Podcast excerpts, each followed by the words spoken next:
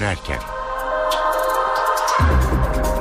İyi akşamlar. NTV Radyo'da eve dönerken haberler başlıyor. Ben Nurtuğba Algül. Türkiye ve dünyadan günün önemli gelişmeleriyle sizlerle birlikte olacağız. Öne çıkan haberlerin özetiyle başlıyoruz. İstanbul Avcılar'da Silobas adı verilen yük taşımada kullanılan araç damperi açıldığı için üst geçide çarptı ve geçit çöktü. Bir kişi hayatını kaybetti, dört kişi yaralandı.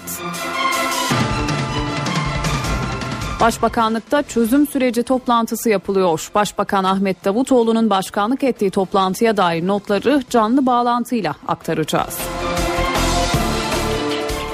Cumhurbaşkanı Tayyip Erdoğan şimdiye kadar 11 Cumhurbaşkanı'nın ikamet ettiği Çankaya Köşkü'nü kullanmayacağını açıkladı. Siyasette yeni bir tartışma başladı.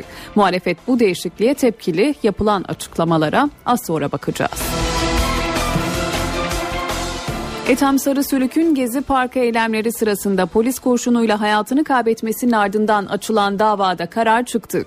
Polis memuru Ahmet Şahbaz 7 yıl 9 ay hapis cezasına çarptırıldı. Ancak Şahbaz infaz yasası gereği 4 yıl 10 gün cezaevinde kalacak. 12 dev adam Dünya Basketbol Şampiyonası'nda Finlandiya ile kader maçına çıkıyor. 18.30'da başlayacak kritik karşılaşma NTV Radyo'dan naklen yayınlanacak. Günün gündeminden satır başlarını aktardık. Şimdi ayrıntılar.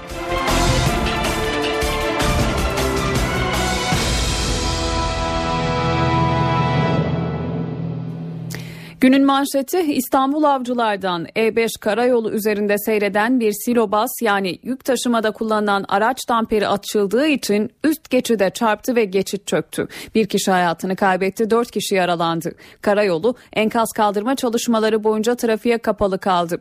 Ayrıntıları gün boyu gelişme yerinde izleyen NTV muhabiri Ilgaz Gürsoy'dan alacağız. Ilgaz Kazanın olduğu alanda enkaz kaldırma çalışmaları tamamlandı ve bölge saat 3 itibariyle de trafiğe açıldı. Sabah saatlerinde olay gerçekleşti. 10 sularında bir tankerin damperinin yük taşıyan kısmının yani e, açık kalarak üst geçide çarpması sonucu kaza gerçekleşti. E, bu konuda vatandaşların iddiaları vardı. Zaten hemen ardından ortaya çıkan güvenlik kamerası görüntülerinde de e, bu iddiaları doğrular nitelikteydi. Damper kısmının yani yük taşıyan kısmının tankerin açık olduğu gözlendi. Olayın ardından kazaya neden olan aracın tankerin sürücüsü gözaltına alındı. Vatandaşların yardımıyla iddialara göre tankerin içinden çıkartıldı. Yaralı olmadığı söylendi. E, olay sırasında bir araç da üst geçidin altında kaldı ve maalesef e, aracı kullanan bir kişi olay yerinde yaşamını yitirdi. İki kişi de e, olay sırasında üst geçidin üstünden yere düşerek ağır yaralandı. E, hafif sıyrıklarla kazayı atlatan vatandaşlar da oldu. Kazanın ardından avcılarda E5 çift yönlü olarak araç trafiğine kapatıldı ve tonlarca ağırlığındaki üst geçit enkazının kaldırılması yaklaşık 5 saati buldu ve saat 3 sularında da avcılarda trafik E5 üzerinde ve yan yolda çift taraflı olarak trafiğe açıldı. Aynı köprüde daha önce de böyle bir kaza olmuştu. Yine bir aracın çarparak e, köprünün yıkıldığı konusunda vatandaşların da eleştirileri vardı bu noktada. Çünkü E5 üzerinde birçok üst geçit var ve bu üst geçitler yerine vatandaşlar yer altından e, geçit yapılmasını istiyorlar. İşte bu noktada eleştirileri var vatandaşların. Hemen bir nokta iletelim. Kazanın olduğu yerin yaklaşık 500 metre gerisinde de yine bir üst geçit var. E, üst geçitlerin yükseklikleri e, aynı yaklaşık olarak tanker oraya çarpmadan yoluna devam ettiğine göre o üst geçitten geçtikten sonra damper kısmı e, yani yük taşıyan kısmı açılmış ve ardından da e, diğer üst geçide çarpmış. İşte bu noktada da e, vatandaşların bir iddiası var.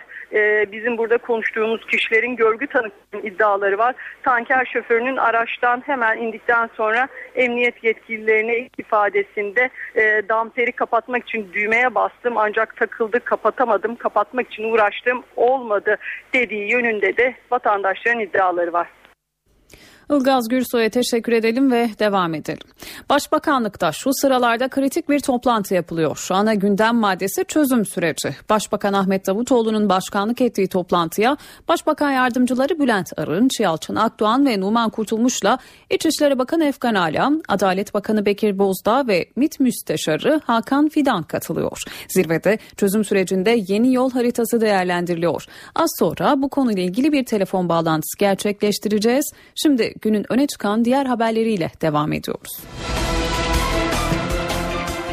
Cumhurbaşkanı Recep Tayyip Erdoğan ikinci yurt dışı ziyaretini Azerbaycan'a gerçekleştirdi. Erdoğan ve Azeri mevkidaşı İlham Aliyev'le ikili görüşme sonrası ortak basın toplantısı düzenlendi. Gündemde Dağlık Karabağ sorunu ve enerji konuları vardı.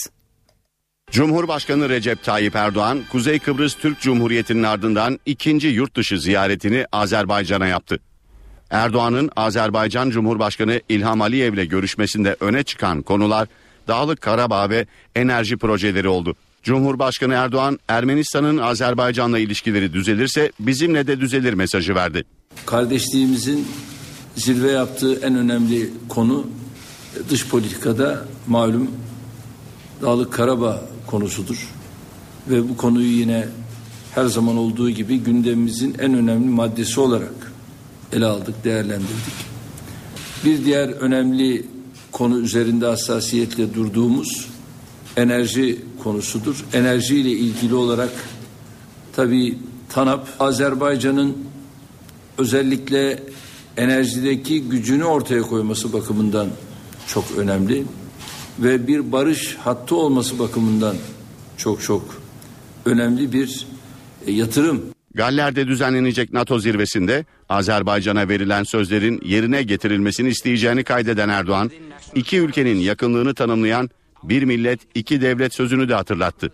Ve biz şunu biliyoruz, iki ayrı devlet, tek millet. Bu tabi babanın da bugüne bir mirasıdır. Bunun da aynı şekilde yürümesi lazım. Azerbaycan Cumhurbaşkanı İlham Aliyev ise 1915 olaylarına değindi. Yalan üzerinde tarih kurmak istəyir. Türkiye karşı esassız ithamlar irəli sürür. Bunların hiçbir tarihi esası yoktur. Bu yalandır, böhtandır, iftiradır.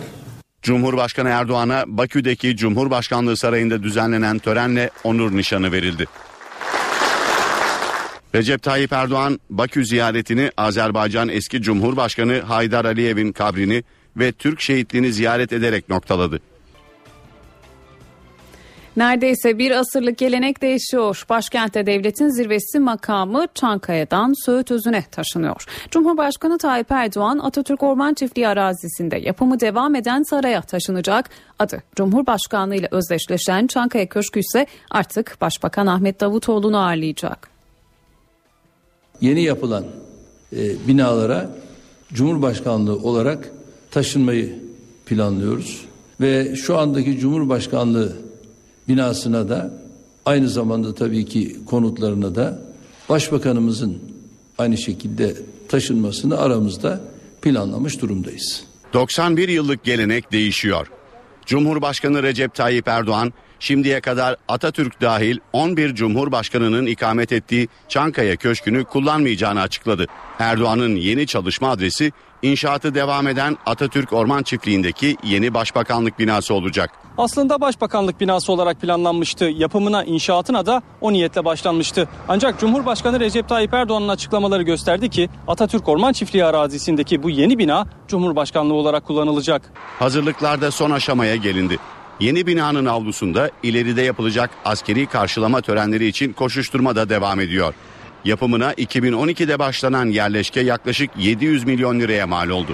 150 dönüm araziye Selçuklu mimarisinden esinlenilerek inşa edilen binada son teknoloji kullanıldı. Toplam 1000 odalı 3 bloktan oluşan binada bloklardan biri makama özel dizayn edildi. Bazı bölümlere giriş çıkışlar parmak izi ve retina okuma sistemiyle sağlanacak. Binanın altında acil hallerde kullanılacak bir de Hükümet Harekat Merkezi bulunuyor. Çankaya Köşkü ise Başbakan Ahmet Davutoğlu tarafından kullanılacak. Bugüne kadar pek çok kritik toplantıya zirveye ev sahipliği yaptı Çankaya Köşkü. Dile kolay tam 11 Cumhurbaşkanı köşkü kullandı. Adı Cumhurbaşkanlığı ile anılan Çankaya Köşkü'nde bundan sonra Başbakan Ahmet Davutoğlu oturacak. Simgesel önemdeki Cumhurbaşkanlığı muhafız alayının yeni başbakanlık binasına taşınıp taşınmayacağı ise belirsizliğini koruyor. Cumhurbaşkanı Recep Tayyip Erdoğan'ın Çankaya Köşkü yerine yeni yapılacak başbakanlık binasında çalışma kararı siyasette yeni bir tartışma yarattı. AK Parti sözcüsü Beşir Atalay, Çankaya Köşkü daima bir değere sahiptir, değeri kaybolmaz dedi. CHP sözcüsü Haluk Koç ise Erdoğan'ın kararını eleştirdi. Başkentimizde e, mekanlar paylaşılır, mekanların değeri kaybolmaz. Çankaya daima bir değere sahiptir. Çankaya Köşkü Çankaya orasının biliyorsunuz müze özelliği de vardır. Ee, onlar yine tabii değerini korur. Ama e, yeni çalışma mekanı olarak e, Sayın Cumhurbaşkanımız yeni yapılan binayı tercih etmiş oldu. Yeni açıklamasıyla. E, zaten kendisinin de biliyorsunuz ifadesi var. E, yeni dönem yeni teamüller oluşturacağım yeniler olacak diye. Dolayısıyla yenilerden birisi olarak bakabiliriz. Siyasi anlamda Çankaya Köşkü Cumhuriyetin sembolü ve siyaset açısından da kaçar göçer bir yer değil. Cumhuriyetin tanımıyla özdeşleşmiş bir Çankaya Köşkü'nde ikamet etmeme isteğinin başka nedenlere, anlamlara dayandırılmak istendiğini hepimiz görüyoruz. Yani burada hiç merak etmesin oturursa şaşardım. Az önce aktardık. Başbakanlıkta Başbakan Ahmet Davutoğlu öncülüğünde çözüm süreci toplantısı yapılıyor. Toplantıya 6 bakan ve MİT müsteşarı katılıyor. Ayrıntıları NTV muhabiri Deniz Kilistoğlu'ndan alacağız. Deniz 6 bakan, MİT ve Başbakanlık müsteşarları ve bir AK Parti Grup Başkan Vekili e, katılanlar bunlar. Bu isimler e, 62. hükümet ilk çözüm süreci toplantısını yapıyor. Hemen katılan isimleri aktaralım sizlere. 4 Başbakan Yardımcısı var. Bülent Arınç, Yalçın Akdoğan, Ali Babacan ve Numan Kurtulmuş. Adalet ve İçişleri Bakanları yine toplantıda. AK Parti Grup Başkan Vekili Mahir Ünal yine toplantıya katılan isimler arasında. Dediğimiz gibi Başbakanlık ve MİT müsteşarı dışarıda toplantıda. Tabii iki isme belki dikkat çekmek gerekiyor. Bunlardan biri Ali Babacan daha önce çözüm süreci toplantılarına katılan bir isim değildi. Bundan sonraki süreçte ekonomik ayağın değerlendirilmesi anlam, anlamında önem taşıyor. Dikkat çeken bir isim toplantıdaki. Bir diğer isim Mahir Ünal AK Parti Grup Başkan Vekili. Bundan sonraki yasama süreçlerinin takibi anlamında da önemli. E, o Mahir Ünal'ın bu toplantıda e, oluyor olması da e, dikkat çekti. Dediğimiz gibi çözüm süreci toplantısı daha önce Bakanlar Kurulu sonrasında yapılan bir değerlendirme vardı. Bülent Arınç bir yeni yapı olacağını söylemişti. Çözüm süreci doğrudan başbakana bağlanmıştı. Tek sorun e, sorumlu başbakan ama dört bakan da e, bu sürecin yürütülmesinde büyük görev üstlenecek. Başbakan yardımcıları e, Bülent Arınç, Yalçın Akdoğan ve Adalet Bakanı Bekir Bozdağ ile İçişleri Bakanı Efkan Ala demişti. Dolayısıyla hem çözüm sürecinin koordinasyonunda bir yeni yapılanmaya gidilmişti. Hem de e, terörle mücadele yüksek kurulunun yeniden yapılandırılması gibi konular masadaydı. Dolayısıyla çözüm sürecinde bundan sonra nasıl yol alınacak? İşte bu toplantıda bu konuşuluyor. Bugün bir açıklama yapmıştı AK Parti sözcüsü Beşir Atalay 1 Ekim'e kadar artık bir yol haritası çıkması bekleniyor demişti. Sabah saatlerinde o da Beşir Atalay'da e, Bülent Arınç'la görüştüğünü ifade etmişti ve her hafta çözüm süreciyle ilgili bir toplantı yapılacağını söylemişti. Dolayısıyla e, bir yasa da çıkartılmıştı ama bundan sonra ne gibi adımlar atılacak? İşte bununla ilgili olarak bu toplantı yapılıyor. Çözüm süreci toplantısı 62. hükümetin ilk çözüm süreci toplantısı demek daha doğru olacak. Yaklaşık bir saat önce başladı ve bir saattir toplantı devam ediyor. NTV muhabiri Deniz Kilislioğlu'na teşekkür edelim ve devam edelim. Cumhuriyet Halk Partisi'nde hareketli günler yaşanıyor. Eski Saadet Partili Mehmet Bekeroğlu partiye üyelik başvurusunda bulundu. Genel merkez ve muhalif kanatta ise kurultay telaşı var. Başkanla 60 kişilik parti meclisinin belirleyeceği kurultay Cuma Cumartesi günleri Ankara'da yapılacak. Liderlik için mevcut Genel Başkan Kemal Kılıçdaroğlu'yla partide grup başkan vekilliği görevini yürüten Muharrem İnce yarışacak. Kurultay öncesi CHP'deki hazırlıkları, kulis bilgilerini NTV muhabiri Miray Aktağ Uluç'tan öğreneceğiz. Miray AK Partisi Genel Başkanı Kemal Kılıçdaroğlu Cuma Cumartesi günleri yapılacak kurultay öncesinde Merkez Yönetim Kurulu'nu bugün son kez topladı ve o toplantıda MYK üyelerine verdikleri hizmetlerden ötürü teşekkür etti. Toplantı tamamlandı. Şu sıralarda Cumhuriyet Halk Partisi'nde bir de il başkanları toplantısı var. Merkez Yönetim Kurulu'nda eski Saadet Partili Mehmet Bekeroğlu ile birlikte 300 kişi de partiye üye yapıldı. Bu arada kurultay salonu ile ilgili hazırlıklar da Cumhuriyet Halk Partisi'nde başladı. Seçim yaklaşık 1500 metrekarelik bir alanda yapılacak. Aynı zamanda 24 sandık ve 72 kabin kurulacak. 46 diplomatik misyon temsilcisi de e, katılacaklar Cumhuriyet Halk Partisi'nin kurultayına ve 3100 kişilik bir koltuk kapasitesinin olduğu salonda yapılacak. O salona kameralar alınmıyor. Her basın kuruluşundan iki ya da üçer kişinin girmesine izin verilecek. 1218 delegesi var Cumhuriyet Halk Partisi'nin. Onların tamamı kurultay salonunda hazır bulunacaklar. CHP'nin milletvekilleri, daha önceki genel başkanları, genel sekreterleri, belediye başkanları da yine kurultay salonunda hazır olacak isimler olacak. İlk gün genel başkan seçimi ve tüzük değişikliğinin yapılması bekleniyor kurultayda. Parti meclisi seçiminin de ikinci güne kalması bekleniyor. Ee, bunun yanı sıra gezi olaylarında e, yaşamını yitirenlerin yakınları Uludere ve Soma'da yine yaşamını yitirenlerin yakınları ile şehit yakınları da kurultaya çağrılıyor. Siyasi partilerden de 17 siyasi partinin temsilcisi kurultay salonunda hazır olacak. 905 basın mensubunun izlemesi bekleniyor. 905 basın mensubu akreditasyon yaptırdı. Kurultayda Bakırköy Oda Orkestrası'nın da 40 dakikalık bir konseri olacak. Kurultayın divan başkanı Engin Altay kurultay salonu dışında genel başkan yardımcılıklarının çalışmalarının anlatıldığı da standlar kurulması bekleniyor. Cumhuriyet Halk Partisi'nin Merkez Yönetim Kurulu toplantısına yeniden geri dönecek olursak o toplantıda sadece Mehmet Bekaroğlu'nun aday olması değil onun yanı e, üye olması değil onun yanı sıra farklı isimlerin de e, CHP üye olması sağlandı. Yaklaşık 300 isim demiştik. CHP lideri bundan sonra tabii MYK'da bir değişikliğe gidecek. Çünkü PM'de değişiklik olacak. Hafta sonunda yapılacak kurultayın ardından bu yüzden MYK üyelerine teşekkür etti. MYK toplantısında Kılıçdaroğlu'nun kurultayda vereceği mesajlar da gündeme geldi. O mesajlar arasında öne çıkanlar yolsuzluk, ekonomi ve Kürt meselesi başlıklarıydı. Cumhuriyet Halk Partisi kulislerinden ve CHP kurultayı, e, kurultayı ile ilgili hazırlıklardan son bilgiler özette bu şekilde. NTV muhabiri Miray Aktağ Uluç'a teşekkür edelim ve kısa bir araya gidelim ardından gelişmeleri aktarmaya devam edeceğiz. Eve dönerken devam ediyor. Saat 17.22 eve dönerken haberler devam ediyor. Yeni adli yılın açılışı ile ilgili tartışmalar sürerken Adalet Bakanı Bekir Bozdağ'dan önemli bir açıklama geldi. Bozdağ her yıl tören yapmanın yasal zorunluluk olmaktan çıkarılacağını söyledi. Bozdağ, Cumhurbaşkanı'nın tepkisine rağmen Barolar Birliği Başkanı Metin Feyzioğlu'nun törene davet edilmesini de saygısızlık olarak niteledi. Adli yıl açılış törenleriyle ilgili yeni düzenleme yolda. Resmi tören yapmak yasal zorunluluk olmaktan çıkacak, yargı kurumlarının isteğine bağlı olacak. Açıklamayı Milliyet gazetesine konuşan Adalet Bakanı Bekir Bozdağ yaptı. Yargıtay, barolar herkes adli yıl açılışı yapabilir. Bunu yasal bir zorunluluk olarak yapmak yerine bu noktada tam bir hürriyeti egemen kılmak daha yerinde olur. Açılışı yasal bir zorunluluk olmaktan çıkarmak doğru olan adımdır. Zaten her ilde başsavcılıklar kutluyor. Bundan sonra Yargıtay da kutlayabilir. İstediklerini davet edebilirler. Bozdağ, Yargıtay Başkanlar Kurulu'nun Barolar Birliği Başkanı'nın konuşma yapabilmesi yönündeki kararını da eleştirdi. Büyük saygısızlık dedi. Yargıtay Başkanı'nın açıkladığı karar esasında Cumhurbaşkanı yerine Yargıtay'ın Türkiye Barolar Birliği Başkanı'nı tercih ettiği açıklamasıdır. Bu fevkalade büyük bir saygısızlıktır. Yasal bir gerekçe olsa anlarız. Tamamen başkanın takdirinde. Devlet geleneğimiz içinde ilktir.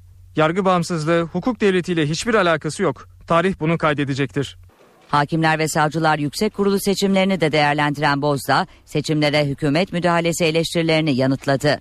Biz bakanlık olarak seçimlere müdahil olmadık. Bundan sonra da olmayı düşünmüyoruz. Hükümet şunu bunu yapıyor diye kara propaganda yapıp hükümet müdahalesi varmış gibi hava oluşturarak oradan hakim ve savcılarımızı engellemeye çalışıyorlar. Yoksa bizim bir müdahalemiz olmaz. Hakimler ve Savcılar Yüksek Kurulu'nun yeni üyelerini belirleyecek kritik seçim öncesi yarışa Yargıda Birlik Platformu adı altında girecek olan adaylar bugün Başbakan Ahmet Davutoğlu ile görüştü. Platform üyelerinin Başbakan'dan dört talebi oldu. Çok e, olumlu bir görüşme oldu. 12 Ekim'de yapılacak Hakimler ve Savcılar Yüksek Kurulu seçimleri öncesi hükümet yargı mensuplarının özlük haklarının iyileştirilmesi için harekete geçiyor. HSYK seçimlerine Yargıda Birlik Platformu adına girecek grup Başbakan Ahmet Davutoğlu ile görüştü. Hakim ve savcıların taleplerini hükümete iletti. E, özlük haklarının iyileştirilmesini içeren talebimizdi. Bunu ayrıntılı olarak kendilerine e, söyledik. İkincisi haksız soruşturmalar falan vardı. Birçok meslektaşımız bu soruşturmalar nedeniyle mağdur edilmişti. E, bunların giderilmesi, bu mağduriyetin giderilmesi için disiplin affı çok önemliydi bizim için. Sağ olsunlar bu konuda da gereğini yapacaklar. Platform ayrıca hukukçu olmayan hakim ve savcıların hukuk fakültesinde okuyabilmesi ve mesleğini yaparken okullarını bitirmelerini sağlayacak düzenleme de talep etti. Yargıda Birlik platformunun son isteği askerliğini yapmış hakim ve savcılar içindi. Adli tatil dönemi içerisinde asker kısa dönem askerliklerini yaparak kalan e, askerlik sürelerini e, meslekte tamam e, tamamlanmanı hususunda taleplerimiz oldu. O konuya da olumlu baktılar. Taleplerle ilgili Adalet Bakanı Bekir Bozdağ Ağustos başında açıklama yapmış. Özlük haklarının iyileştirilmesi ve sicil affının da yer alacağı düzenlemede sona gelindiğini söylemişti. Düzenlemenin kısa süre sonra meclise gelmesi bekleniyor.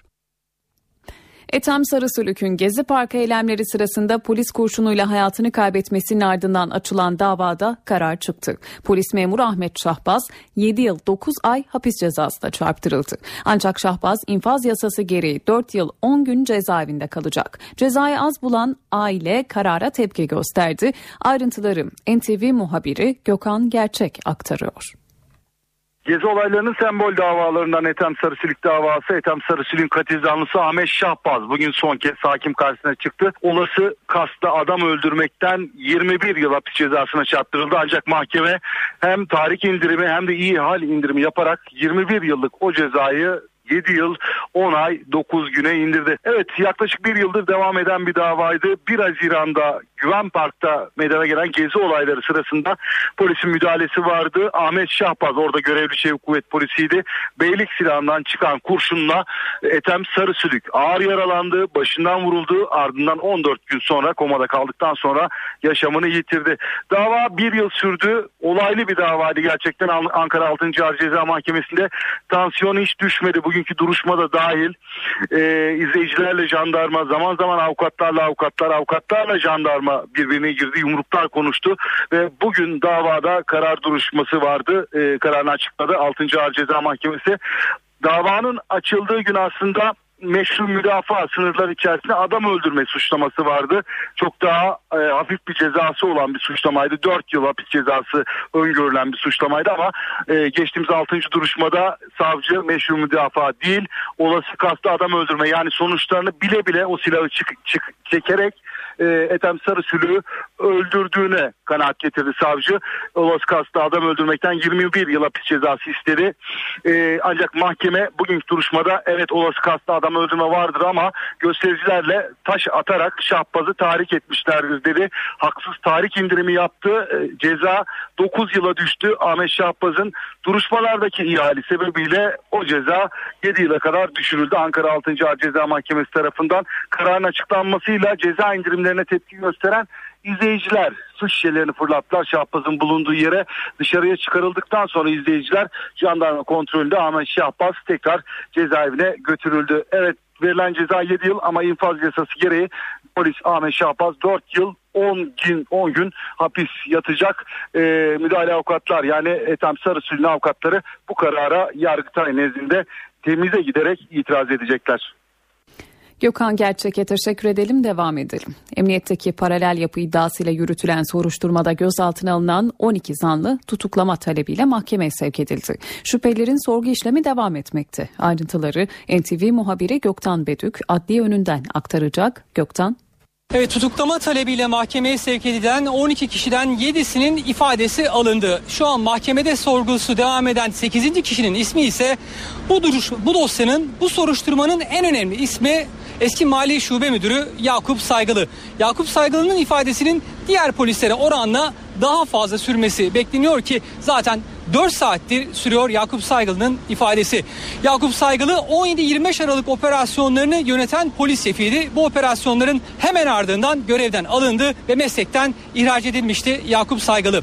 Bu arada 33 kişi gözaltına alınmıştı bu soruşturma kapsamında. 16 kişinin emniyetteki ifadesi sürüyordu ama işlemler tamamlandı ve 16 polis de şu anda İstanbul Adalet Sarayı'na getirildi. İlerleyen dakikalarda onlar da savcılığa ifade vermeye başlayacaklar. Evet 33 kişi gözaltına alındı demiştik. Öğlen saatlerinde avukatların bir açıklaması vardı. Polis avukatları, şüphelerin avukatları burada bir açıklama yaptılar. Soruşturmanın hukuki değil siyasi olduğunu iddia ettiler ve 25 Aralık dosyası hakkında takipsizlik kararı veren savcının aynı zamanda bu soruşturmayı yürüten savcı olduğunu, bu nedenle savcının tarafsızlığını yitirdiğini iddia etti avukatlar. Onları basın açıklaması sırasında aileler burada polislerin şüphelerin yakınları takip ettiler. Zaman zaman sloganlar attılar. Ellerinde pankartlar vardı. Yakınlarına destek oldu polislerin yakınları. Evet devam ediyor burada. Sorgulamalar mahkeme sorgusu sürüyor ancak şunu da belirtelim. Polisler hakkında son derece ciddi suçlamalar var. İstanbul Cumhuriyet Başsavcılığı 1 Eylül'de bir yazılı açıklama yapmıştı ve bu yazılı açıklamada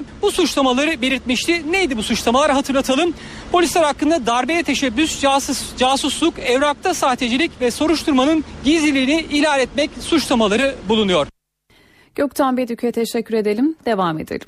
İstanbul'da 13. Ağır Ceza Mahkemesi Aziz Yıldırım hakkındaki yeniden yargılanma kararına Trabzonspor tarafından yapılan itirazı geri çevirdi. Mahkeme futbolda şuke davası kapsamında hakkında verilen hüküm yargıtayca onanan Fenerbahçe Spor Kulübü Başkanı Aziz Yıldırım'ın da aralarında bulunduğu 6 kişinin yeniden yargılanması ve infaz işlemlerinin geri bırakılmasına karar vermişti. Karara Trabzonspor ve Bucaspor itiraz etti. İtirazı değerlendiren 13. Ağır Ceza Mahkemesi yeniden yargılanma kararını değiştirmedi ve itirazın incelenmesi amacıyla dosyayı 14. Ağır Ceza Mahkemesi'ne gönderdi. Kars'ta uğradığı silahlı saldırı sonucu yaralanan Profesör Bingür Sönmez tedavisinin ardından taburcu oldu. Olayla ilgili açıklama yapan Sönmez kendisine dört kurşun sıkıldığını, ikisinin vücuduna isabet ettiğini belirtti. Ünlü kardiyolog gelecek hafta hastalarını ameliyat etmeye başlayacağını söyledi. Menfur bir saldırıya uğradım. Özel hiçbir husumetim olmayan Sarıkamış eski belediye başkanı İlhan Özbilen tarafından atılan dört kurşunun ikisinin vücuduma isabetiyle hayati şekilde yaralandım. Hayatımı saldırganı kısa sürede etkisiz hale getiren üç akut elemanla borçluyum. Yaşadığım olay tıbben bir mucizedir. Bu mucizeyi yaptığım iyiliklerin, kurtardığım hayatların vesile olduğunu söylüyorlar. Bence bu olay ancak şehit ve şühedanın himmetiyle gerçekleşmiştir. Bu kadar büyük bir felaketi atlatarak beni hastalarıma bağışlayan Yüce Tanrı'ya binlerce kez teşekkür ediyorum. Ameliyatlarıma ara vermeden devam edeceğim. Sarıkamış şehitlerine hizmette hiç kusur yapmadan devam edeceğim. Bana atılan iki kurşun canımı acıtmadı. Ama kendini bilmez, üniversite, Kafkas Üniversitesi ikinci sınıfında okuyan bir arkeoloji öğrencisinin gelip bana tekme atması çok canımı acıttı. Buradan Polikliniğime gidiyorum. Bu hafta poliklinik yapacağım. Hastalarımı kontrol edeceğim. Önümüzdeki hafta da ameliyatlarıma devam edeceğim. NTV Radyo Trabzon'da bir düğünde yapılan silahlı saldırıda damat öldürüldü. Saldırıyı gerçekleştirdiği iddia edilen damadın kuzeni aranıyor. Olay Of ilçesinde meydana geldi. 26 yaşındaki Serkan İhtiyar'la Fatma Nur Marangoz'un düğün törenlerinde damadın konuklarla halay çektiği sırada ateş açıldı. Saldırıda damatla seken kurşunların isabet ettiği 3 kişi yaralandı. Durumu ağır olan Serkan İhtiyar kaldırıldığı hastanede yaşamını yitirdi. Saldırıyı Serkan İhtiyar'ın 4 sene önce trafik kazasında ölümüne neden olduğu kuzeni işlemini Özkan İhtiyar'ın ağabeyinin yaptığı iddia edildi. Zanlı aranıyor.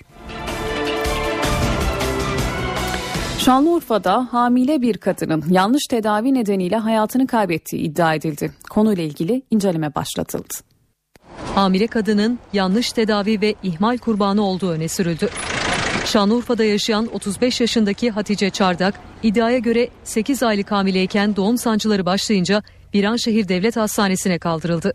Çardak buradaki müdahalenin ardından yakınlarının isteği üzerine Şanlıurfa Kadın Doğum ve Hastalıkları Hastanesi'ne sevk edildi. Hamile kadın bir süre sonra karnındaki bebeğiyle birlikte hayatını kaybetti. Aile çardağa yanlış teşhis konulduğunu ve gereken müdahalenin yapılmadığını iddia etti. Sadece idrar enfeksiyonu diye tutturdular orada. İki gündür beklettiler. Yalvara yalvara sevk istedik vermediler. En sonunda zorla çıkardık. Buraya gelince de başka bir şey çıktı. İç kanama yapmış. Ondan sonra kansızlık. Yani oradakiyle buradakiyle hiç birbirini bağdaşmıyor yani. İddia ilgili Şanlıurfa Kamu Hastaneleri Birliği tarafından inceleme başlatıldı.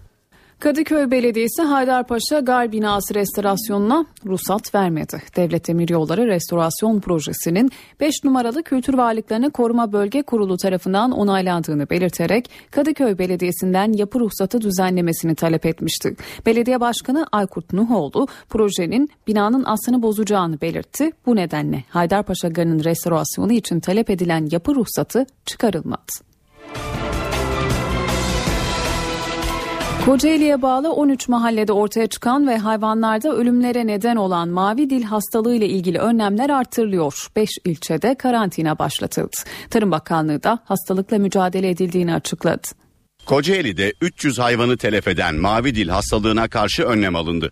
5 ilçede karantina başlatıldı. Hastalık 13 mahallede son bir ay içinde görülen hayvan ölümleriyle ortaya çıktı. Mavi dil hastalığı teşhisi konulunca Gebze, Kandıra, Kartepe, Derince ve İzmit'te hayvan giriş çıkışı yasaklandı. Tarım Bakanlığı hastalığın yayılmaması için Marmara bölgesinde 980 bin hayvanın aşılandığını ve sivrisinekle mücadele edildiğini açıkladı. Bakanlık açıklamasına göre mavi dil hastalığı ilk olarak Yunanistan ve Bulgaristan'da ortaya çıktı. Ardından da Türkiye ile birlikte İtalya ve Romanya'ya yayıldı. Hastalığın kaynağı Tatarcık adı verilen bir sinek. Aşağı yukarı son 13-14 senedir Türkiye'de görülmeyen bir hastalık. Bulgaristan'dan Türkiye'ye giriş yapmış olduğu tahmin edilmektedir. Yani muhtemelen e, kaçak hayvanlardan falan bulaştı. Hayvanların ağız ve burnunda ödemle başlayan hastalığın tedavisi yok. E, şu anda 130 tane hayvanım var. E, bu hastalık tamamına yayıldı. Hayvan sahipleri yaklaşan Kurban Bayramı öncesi hastalık nedeniyle zararda. Bu şekilde malını zaten satamazsın yani. Çıkaramazsın. Mal üzerinde eti kaybediyor sürekli zayıflayıp ölüyor. Eve dönerken haberleri şimdi kısa bir ara veriyoruz ardından gelişmeleri aktarmaya devam edeceğiz. Eve dönerken devam ediyor. Saat 17.42 eve dönerken haberler devam ediyor. Enflasyon Ağustos ayında da yükselişini sürdürdü. Tüketici fiyat endeksi %0.09 arttı. Piyasa beklentisi enflasyonun %0,03 düşeceği yönündeydi.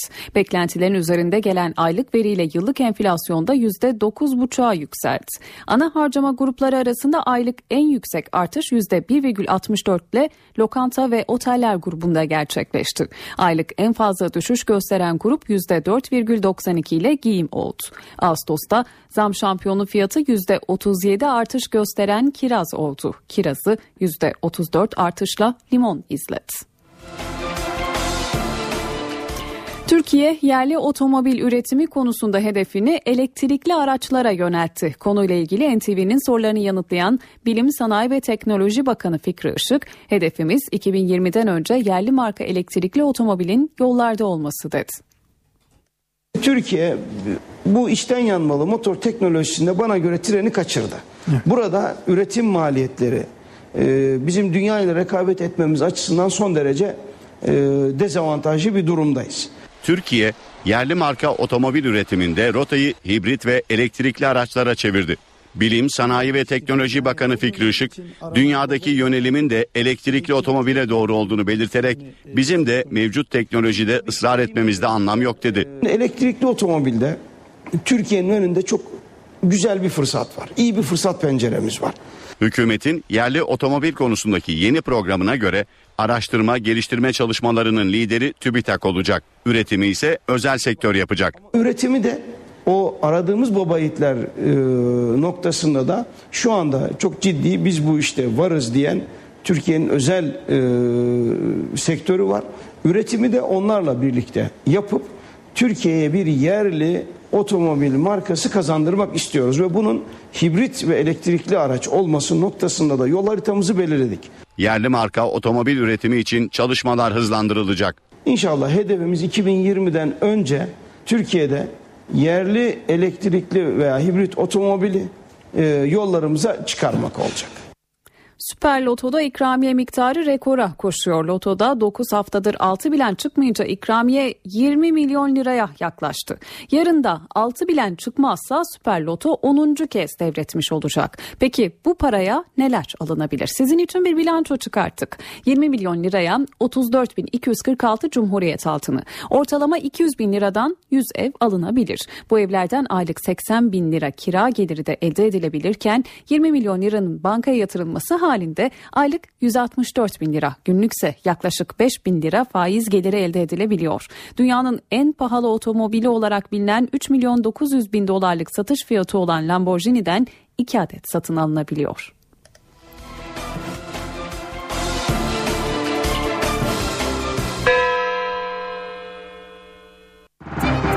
Para ve sermaye piyasalarındaki işlemlere bakalım şimdi. Borsa İstanbul şu sıralarda 81.196 seviyesinde. Serbest piyasada dolar 2 lira 15 kuruş, euro 2.83'ten işlem görüyor. Kapalı çarşıda ise Cumhuriyet altını 591, çeyrek altın 143 liradan satılıyor. Şimdi yurt geneli için yarınki hava tahminlerini alacağız. NTV Meteoroloji Editörü Gökhan Aburuh dinliyoruz. İyi akşamlar. Trakya'dan başlayarak sıcaklıklar yeniden azalarak ortalama değerlerine indi. Doğu ve Güneydoğu dışında hafta boyu sıcaklıklar ortalamaları civarında olacak. Ama pazar günü Marmara, Ege ve Batı Karadeniz'e daha da azalacak. Trakya ve kıyı Ege'de başlayan yağışlar Trakya'da giderek kuvvetlenecek ve Marmara'nın tamamını etkisi altına alarak Batı Karadeniz'e doğru ilerleyecek. Yarın Kuzey Ege, Marmara ve Batı Karadeniz'deki yerel yağışlar aralıklarla devam ederken doğuda da Rize, Artvin arası hafif yağışlar görülecek. Gün içinde Mersin Adan arası hafif yağış görülebilir. Ege, Marmara'nın batı ve güneyindeki yağışlar ise kısa süreli de olsa Cuma gününe devam edecek. Ege, Batı Akdeniz, Batı Karadeniz, Marmara'nın güney ve doğusu ve İç Anadolu'nun batısındaki yerel yağışların Cumartesi günü aralıklarla devam etmesini bekliyoruz.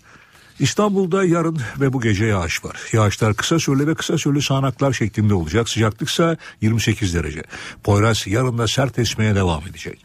Ankara'da sıcaklık hala yüksek değerlerde gündüz 32, gece ise 18 derece olacak. Hava parçalı bulutlu. İzmir'de akşam yağmur beklemiyoruz. Sıcaklıksa yarın 29 derece hava parçalı bulutlu olacak. Hepinize iyi akşamlar diliyorum. Hoşçakalın. IŞİD Irak'ta iki hafta arayla bir kez daha gazeteci öldürdü. Örgüt yine aynı yöntemle gazeteciyi başını keserek infaz etti. ABD Başkanı Barack Obama olayı barbarlık olarak niteledi ancak bunun terörle mücadelede ülkesini yıldırmayacağını söyledi. Örgüt rehin tuttuğu bir İngiliz vatandaşını da öldürme tehdidinde bulundu. Bu katiller Steven gibi masum Amerikalıları öldürerek ne yapmayı hedefliyorlarsa hedeflesinler. Çoktan yenilgiye uğradılar bile. Gözümüzü korkutamazlar. Bu korkunç eylem bizi birbirimize daha da bağlıyor. Kolumuz uzundur ve adalet mutlaka yerini bulacaktır. Amerika Birleşik Devletleri Başkanı Barack Obama, IŞİD'in ikinci bir Amerikalı gazeteciyi daha öldürmesinin ülkesini yıldırmayacağını söyledi.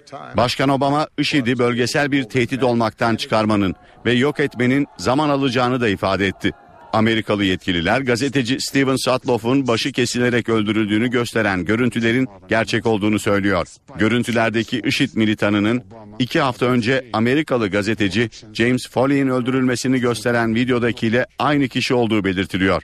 Videoda IŞİD'in rehin tuttuğu bir İngiliz vatandaşını da öldürme tehdidinde bulunması ise İngiltere'yi alarma geçirmiş durumda. İngiliz gazeteleri ise rehinenin kurtarılması için İngiltere'nin IŞİD'e karşı yeni bir operasyona girişebileceğini yazdı. Güvenlik kabinesini acil olarak toplayan İngiltere Başbakanı David Cameron da iki Amerikalı gazetecinin öldürülmesini barbarca olarak niteledi ve terörizmle mücadeleden ödün vermeyeceklerinin altını çizdi.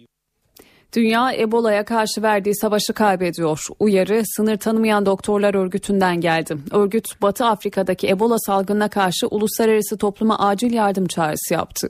Örgütün başkanı dünyanın Ebola salgınıyla mücadelede başarısız kaldığını söyledi. Salgının etkili olduğu ülkelerdeki zorlu duruma dikkat çeken Liu, Liberya'daki hastanelerin kapasitesinin dolduğunu, Sierra Leone sokaklarında ise cesetler bulunduğunu belirtti. Batı Afrika'da virüs nedeniyle 1500'den fazla kişi yaşamını yitirdi, 2000'den fazla kişi de tedavi altında.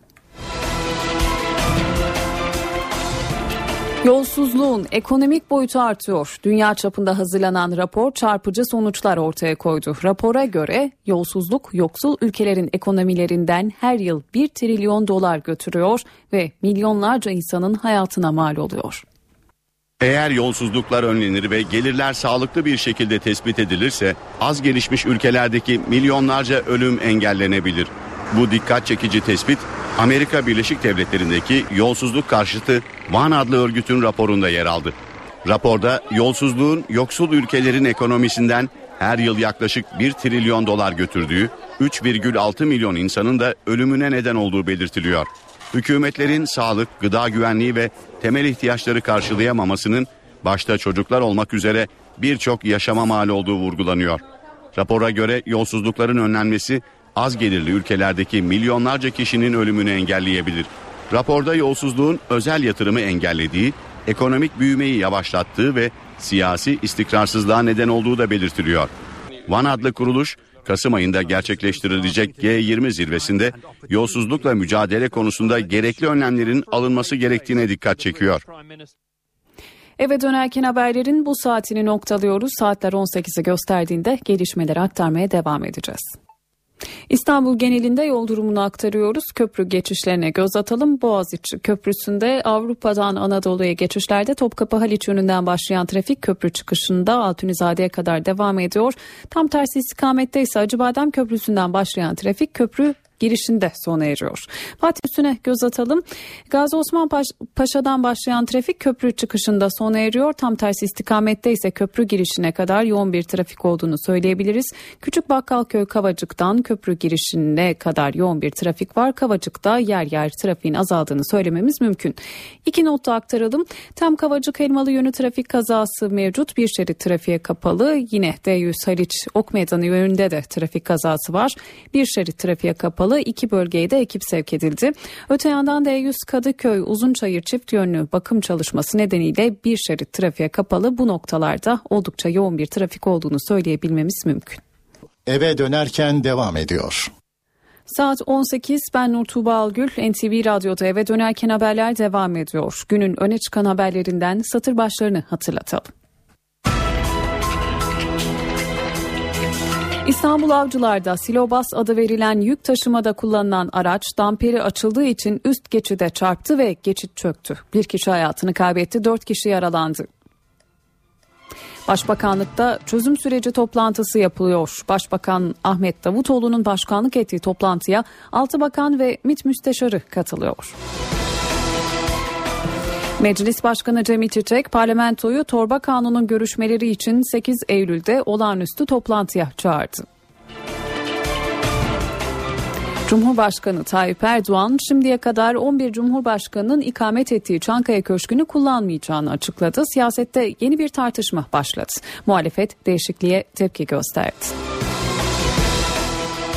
Ethem Sarısülük'ün Gezi Park eylemleri sırasında polis kurşunuyla hayatını kaybetmesinin ardından açılan davada karar çıktı. Polis memuru Ahmet Şahbaz 7 yıl 9 ay hapis cezasına çarptırıldı. Ancak Şahbaz infaz yasası gereği 4 yıl 10 gün cezaevinde kalacak.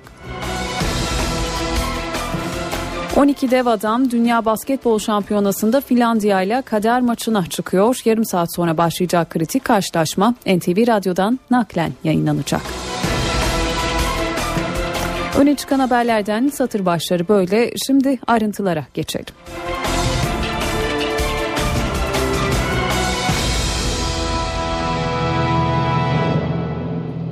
İstanbul Avcılar'da Silobas adı verilen yük taşımada kullanılan araç üst geçide çarptı ve geçit çöktü. Bir kişi hayatını kaybetti, dört kişi yaralandı. E5 karayolu saatlerce araç trafiğine kapandı. Damperi kalkan tanker üst geçide çarptı, üst geçit çöktü. Demir ve beton bloklar yoldan geçen bir minibüsün üzerine düştü. Bir kişi hayatını kaybetti, biri ağır dört kişi de yaralandı. Ee, mikserin damperinin açılması sonucu üst geçişe çarpıyor. Yüksekliği normalde kurtarıyor ee, ama arka kısmı damper kalktığı için gelmiş ve üst geçişe çarpmış. Kaza sırasında minibüste bulunan bir kişi hayatını kaybetti, biri ağır dört kişi de yaralandı.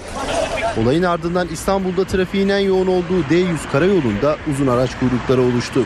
Metrobüs hatları da çalışmadı. Sesi duyduk. Geldik bu büyük araç kazaya sebebiyet vermişti. Şoförü çıkarttık. Yalnız herhalde kumandası bozulmuştu. Damperi kaldıran kumanda anlatıyordu bir şeyler. Elim orada diyordu indiremedim diyordu. O şekilde de devam ediyor yolculuğuna işte köprüye geliyor. Tankerin damperinin niçin açıldığı konusunda bir bilgi ya da resmi açıklama yok. Tankerin şoförü gözaltında olayla ilgili soruşturma sürüyor. Başbakanlıkta çözüm süreci toplantısı yapılıyor. Başbakan Ahmet Davutoğlu'nun başkanlık ettiği toplantıya 6 bakan ve MİT müsteşarı katılıyor. Ayrıntıları NTV muhabiri Deniz Kilislioğlu'ndan alacağız. Deniz 6 bakan, MİT ve Başbakanlık müsteşarları ve bir AK Parti Grup Başkan Vekili e, katılanlar bunlar. Bu isimler e, 62. hükümet ilk çözüm süreci toplantısını yapıyor. Hemen katılan isimleri aktaralım sizlere. 4 Başbakan Yardımcısı var. Bülent Arınç, Yalçın Akdoğan, Ali Babacan ve Numan Kurtulmuş. Adalet ve İçişleri Bakanları yine toplantıda. AK Parti Grup Başkan Vekili Mahir Ünal yine toplantıya katılan isimler arasında. Dediğimiz gibi Başbakanlık ve MİT müsteşarı da toplantıda. Tabii iki isme belki dikkat çekmek gerekiyor. Bunlardan biri Ali Babacan daha önce çözüm süreci toplantılarına katılan bir isim değildi. Bundan sonraki süreçte ekonomik ayağın değerlendirilmesi anlam, anlamında önem taşıyor. Dikkat çeken bir isim toplantıdaki. Bir diğer isim Mahir Ünal AK Parti Grup Başkan Vekili. Bundan sonraki yasama süreçlerinin takibi anlamında da önemli. E, o Mahir Ünal'ın bu toplantıda e, oluyor olması da e, dikkat çekti. Dediğimiz gibi çözüm süreci toplantısı daha önce Bakanlar Kurulu sonrasında yapılan bir değerlendirme vardı. Bülent Arınç bir yeni yapı olacağını söylemişti. Çözüm süreci doğrudan başbakana bağlanmıştı. Tek sorum e, sorumlu başbakan ama dört bakan da e, bu sürecin yürütülmesinde büyük görev üstlenecek. Başbakan yardımcıları e, Bülent Arınç, Yalçın Akdoğan ve Adalet Bakanı Bekir Bozdağ ile İçişleri Bakanı Efkan Ala demişti. Dolayısıyla hem çözüm sürecinin koordinasyonunda bir yeni yapılanmaya gidilmişti. Hem de e, terörle mücadele yüksek kurulunun yeniden yapılandırılması gibi konular masadaydı. Dolayısıyla çözüm sürecinde bundan sonra nasıl yol alınacak? İşte bu toplantıda bu konuşuluyor. Bugün bir açıklama yapmıştı AK Parti sözcüsü Beşir Atalay 1 Ekim'e kadar artık bir yol haritası çıkması bekleniyor demişti. Sabah saatlerinde o da Beşir Atalay'da e, Bülent Arınç'la görüştüğünü ifade etmişti ve her hafta çözüm süreciyle ilgili bir toplantı yapılacağını söylemişti. Dolayısıyla e, bir yasada çıkartılmıştı ama bundan sonra ne gibi adımlar atılacak? İşte bununla ilgili olarak bu toplantı yapılıyor. Çözüm süreci toplantısı 62. hükümetin ilk çözüm süreci toplantısı demek daha doğru olacak. Yaklaşık bir saat önce başladı ve bir saattir toplantı devam ediyor. NTV muhabiri Deniz Kilislioğlu'na teşekkür edelim ve devam edelim. Meclis Genel Kurulu torba kanunu görüşmek üzere pazartesi günü saat 14'te toplanacak. Meclis Başkanı Cemil Çiçek torba kanun tasarısını görüşmek üzere Genel Kurulu 8 Eylül pazartesi günü saat 14'te olağanüstü toplantıya çağırdı.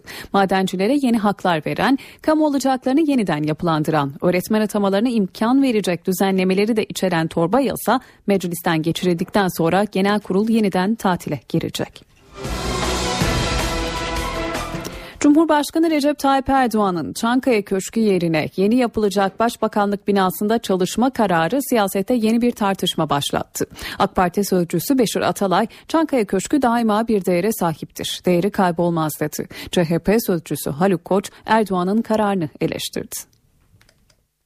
Başkentimizde e, mekanlar paylaşılır. Mekanların değeri kaybolmaz. Çankaya daima bir değere sahiptir. Çankaya Köşkü Çankaya orasının biliyorsunuz müze özelliği de vardır. Ee, onlar yine tabii değerini korur.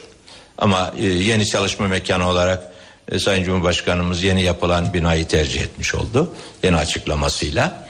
E, zaten kendisinin de biliyorsunuz ifadesi var. E, yeni dönem yeni teamüller oluşturacağım yeniler olacak diye. Dolayısıyla yenilerden birisi olarak bakabiliriz.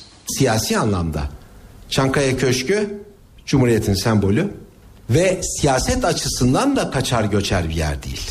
Cumhuriyet'in tanımıyla özdeşleşmiş bir Çankaya Köşkü'nde ikamet etmeme isteğinin başka nedenlere, anlamlara dayandırılmak istendiğini hepimiz görüyoruz.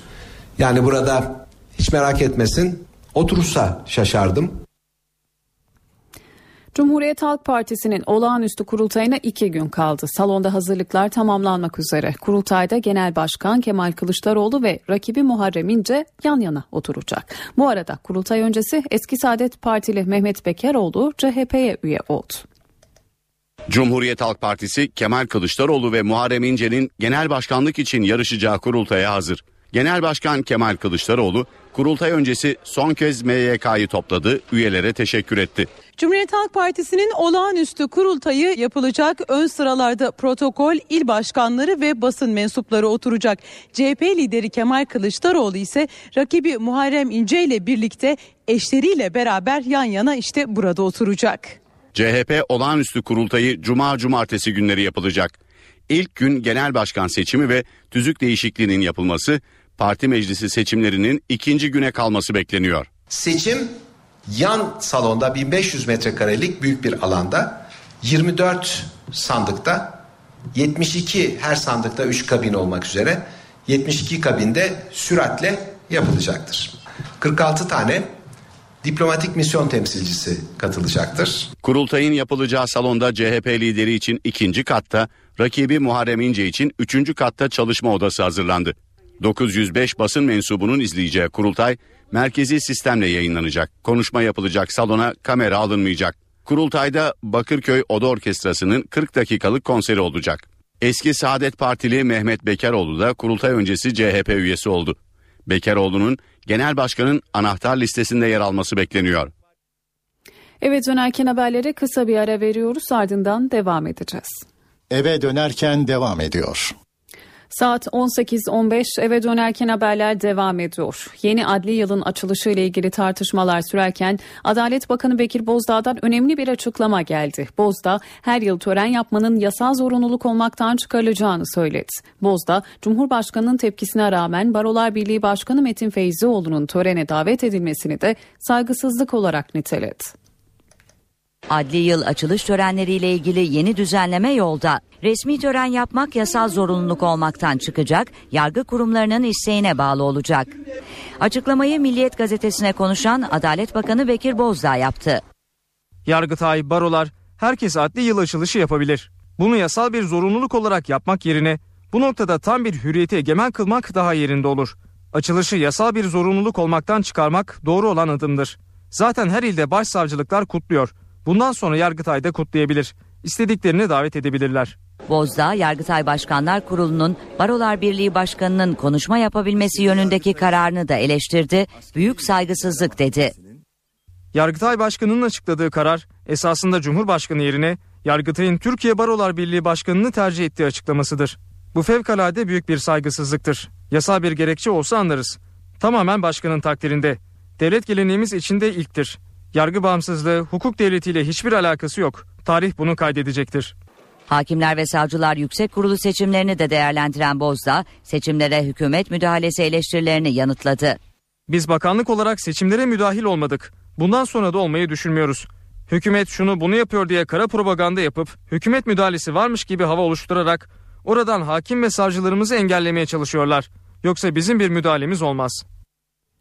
Ethem Sarısülük davasında karar çıktı. Gezi Parkı olaylarında Sarısülük'ü vuran polis memuru Ahmet Şahbaz 7 yıl 9 ay hapis cezasına çarptırıldı. Ancak Şahbaz infaz yasası gereği 4 yıl cezaevinde kalacak. Gezi Parkı olaylarında polis kurşunuyla hayatını kaybeden Ethem Sarısülük'ün ölümüne ilişkin davada karar çıktı. Polis memuru Ahmet Şahbaz 7 yıl 9 ay 10 gün hapis cezasına çarptırıldı. İnfaz yasası gereği 4 yıl 10 gün cezaevinde kalacak. 6 duruşmadır olayları hatırlayamadığını söyleyen sanık polis bu kez yaşananları detaylarıyla anlattı. Grup üzerimize geliyordu. Silahımı parkın içindekilere çektim. Kaskıma isabet eden taşla yönümü Ethem Sarısülük'ün bulunduğu tarafa çevirdim. Amacım öldürmek değildi. Görüntülere yansıyan çektim, üç el sıktım sözleri panik anında sarf edilmiştir. O an Ethem Sarısülük'ü vurduğumu bilmiyordum. Şahbaz son duruşmada tüm bu yaşananlar için ailesinden özür dilediğini söyledi. Bu sırada Sarı Sülüğün annesi oğlumun canı yok muydu diye bağırarak tepki gösterdi. Benim oğlum yıkılmazdı katil beni bir daha yıktı. Şahbaz'ı olası kasla adam öldürmekten 21 yıl hapse mahkum eden mahkeme polise atılan taşları tahrik unsuru sayarak cezayı 9 yıla duruşmalardaki iyi hali sebebiyle 7 yıl 9 ay 10 güne indirdi. Kararın ardından duruşma salonu karıştı. İzleyiciler ceza indirimlerine tepki gösterdi. Şahbaz jandarma barikatıyla salondan çıkartılabildi. Emniyetteki paralel yapı iddiasıyla yürütülen soruşturmada gözaltına alınan 12 zanlı tutuklama talebiyle mahkemede. Şüphelilerin sorgusu sürüyor. İfade işlemi devam ederken sanık polislerin avukatları da bir basın açıklaması yaptı. Avukatlar soruşturmanın hukuki değil siyasi olduğunu öne sürdü. İstanbul 13. Ağır Ceza Mahkemesi Aziz Yıldırım hakkındaki yeniden yargılanma kararına Trabzonspor tarafından yapılan itirazı geri çevirdi. Mahkeme futbolda şike kapsamında hakkında verilen hüküm yargıtayca onanan Fenerbahçe Spor Kulübü Başkanı Aziz Yıldırım'ın da aralarında bulunduğu 6 kişinin yeniden yargılanması ve infaz işlemlerinin geri bırakılmasına karar vermişti. Karara Trabzonspor ve Buca Spor itiraz etti. İtirazı değerlendiren 13. Ağır Ceza Mahkemesi yeniden yargılanma kararını değiştirmedi ve itirazın incelenmesi amacıyla dosyayı 14. Ağır Ceza Mahkemesi'ne gönderdi. NTV Radyo Enflasyon Ağustos ayında da yükselişini sürdürdü. Tüketici fiyat endeksi %0.09 arttı. Piyasa beklentisi enflasyonun %0,03 düşeceği yönündeydi. Beklentilerin üzerinde gelen aylık veriyle yıllık enflasyonda %9,5'a yükseldi. Ana harcama grupları arasında aylık en yüksek artış %1,64 ile lokanta ve oteller grubunda gerçekleşti. Aylık en fazla düşüş gösteren grup %4,92 ile giyim oldu. Ağustos'ta zam şampiyonu fiyatı %37 artış gösteren kiraz oldu. Kirazı %34 artışla limon izledi. Para ve sermaye piyasalarındaki işlemlere bakalım şimdi. Borsa İstanbul günü 81.292 puandan tamamladı. Serbest piyasada dolar 2 lira 15 kuruş, euro 2.83'ten işlem gördü. Kapalı çarşıda ise Cumhuriyet altını 591, çeyrek altın 143 liradan satıldı. Şimdi yurt geneli için yarınki hava tahminlerini alacağız. NTV Meteoroloji Editörü Gökhan Aburu dinliyoruz. İyi akşamlar. Trakya'dan başlayarak sıcaklıklar yeniden azalarak ortalama değerlerine indi. Doğu ve Güneydoğu dışında hafta boyu sıcaklıklar ortalamaları civarında olacak. Ama pazar günü Marmara, Ege ve Batı Karadeniz'e daha da azalacak. Trakya ve kıyı Ege'de başlayan yağışlar Trakya'da giderek kuvvetlenecek ve Marmara'nın tamamını etkisi altına alarak Batı Karadeniz'e doğru ilerleyecek. Yarın Kuzey Ege, Marmara ve Batı Karadeniz'deki yerel yağışlar aralıklarla devam ederken doğuda da Rize, Artvin arası hafif yağışlar görülecek. Gün içinde Mersin Adana arası hafif yağış görülebilir. Ege, Marmara'nın batı ve güneyindeki yağışlar ise kısa süreli de olsa Cuma gününe devam edecek. Ege, Batı Akdeniz, Batı Karadeniz, Marmara'nın güney ve doğusu ve İç Anadolu'nun batısındaki yerel yağışların Cumartesi günü aralıklarla devam etmesini bekliyoruz. İstanbul'da yarın ve bu gece yağış var. Yağışlar kısa süreli ve kısa süreli sağanaklar şeklinde olacak. Sıcaklıksa 28 derece. Poyraz yarın da sert esmeye devam edecek. Ankara'da sıcaklık hala yüksek değerlerde gündüz 32, gece ise 18 derece olacak. Hava parçalı bulutlu. İzmir'de akşam yağmur beklemiyoruz. Sıcaklıksa yarın 29 derece hava parçalı bulutlu olacak. Hepinize iyi akşamlar diliyorum. Hoşçakalın. Cumhurbaşkanı Tayyip Erdoğan Baku ziyareti sonrası Galler'in Cardiff kentine geçip NATO devlet ve hükümet başkanları zirvesine katılacak. Erdoğan burada birçok dünya lideriyle ikili görüşme gerçekleştirecek. Hem Cumhurbaşkanı'nın programını hem de zirvenin gündemini NTV temsilcisi Güldener Sonumut'tan öğreneceğiz. Güldener masada hangi başlıklar var seni dinleyelim başlıkları aktaralım. NATO üyesi ülkeler Rusya'ya yönelik olarak yeni bir savunma politikası belirleyecekler. Bu çerçevede acil mukabele gücü, terörle mücadele ve NATO'nun yeni caydırıcı politikalarını ele alacaklar. Türkiye'de toplantıya Cumhurbaşkanı Recep Tayyip Erdoğan katılacak. Recep Tayyip Erdoğan'ın en önemli görüşmesi kuşkusuz ABD Başkanı ve e, NATO'nun duayeni olarak bilinen Başkan Barack Obama ile yapacağı görüşme. Obama ile yapacağı görüşmede ikili ilişkiler ve e, NATO bağlamında terörle mücadele konusu ele alınması öngörülüyor. Almanya Başbakanı Angela Merkel ile istihbarat açısından Almanya'nın Türkiye dinlemesinden sonra Ankara ile Berlin arasında yaşanan kriz değerlendirecek. Fransa Cumhurbaşkanı François Hollande, NATO Genel Sekreteri Anders Fogh Rasmussen ve İngiltere Başbakanı David Cameron'la bir araya gelecek. Cameron'la da Kıbrıs konusunu ele alınması öngörülüyor.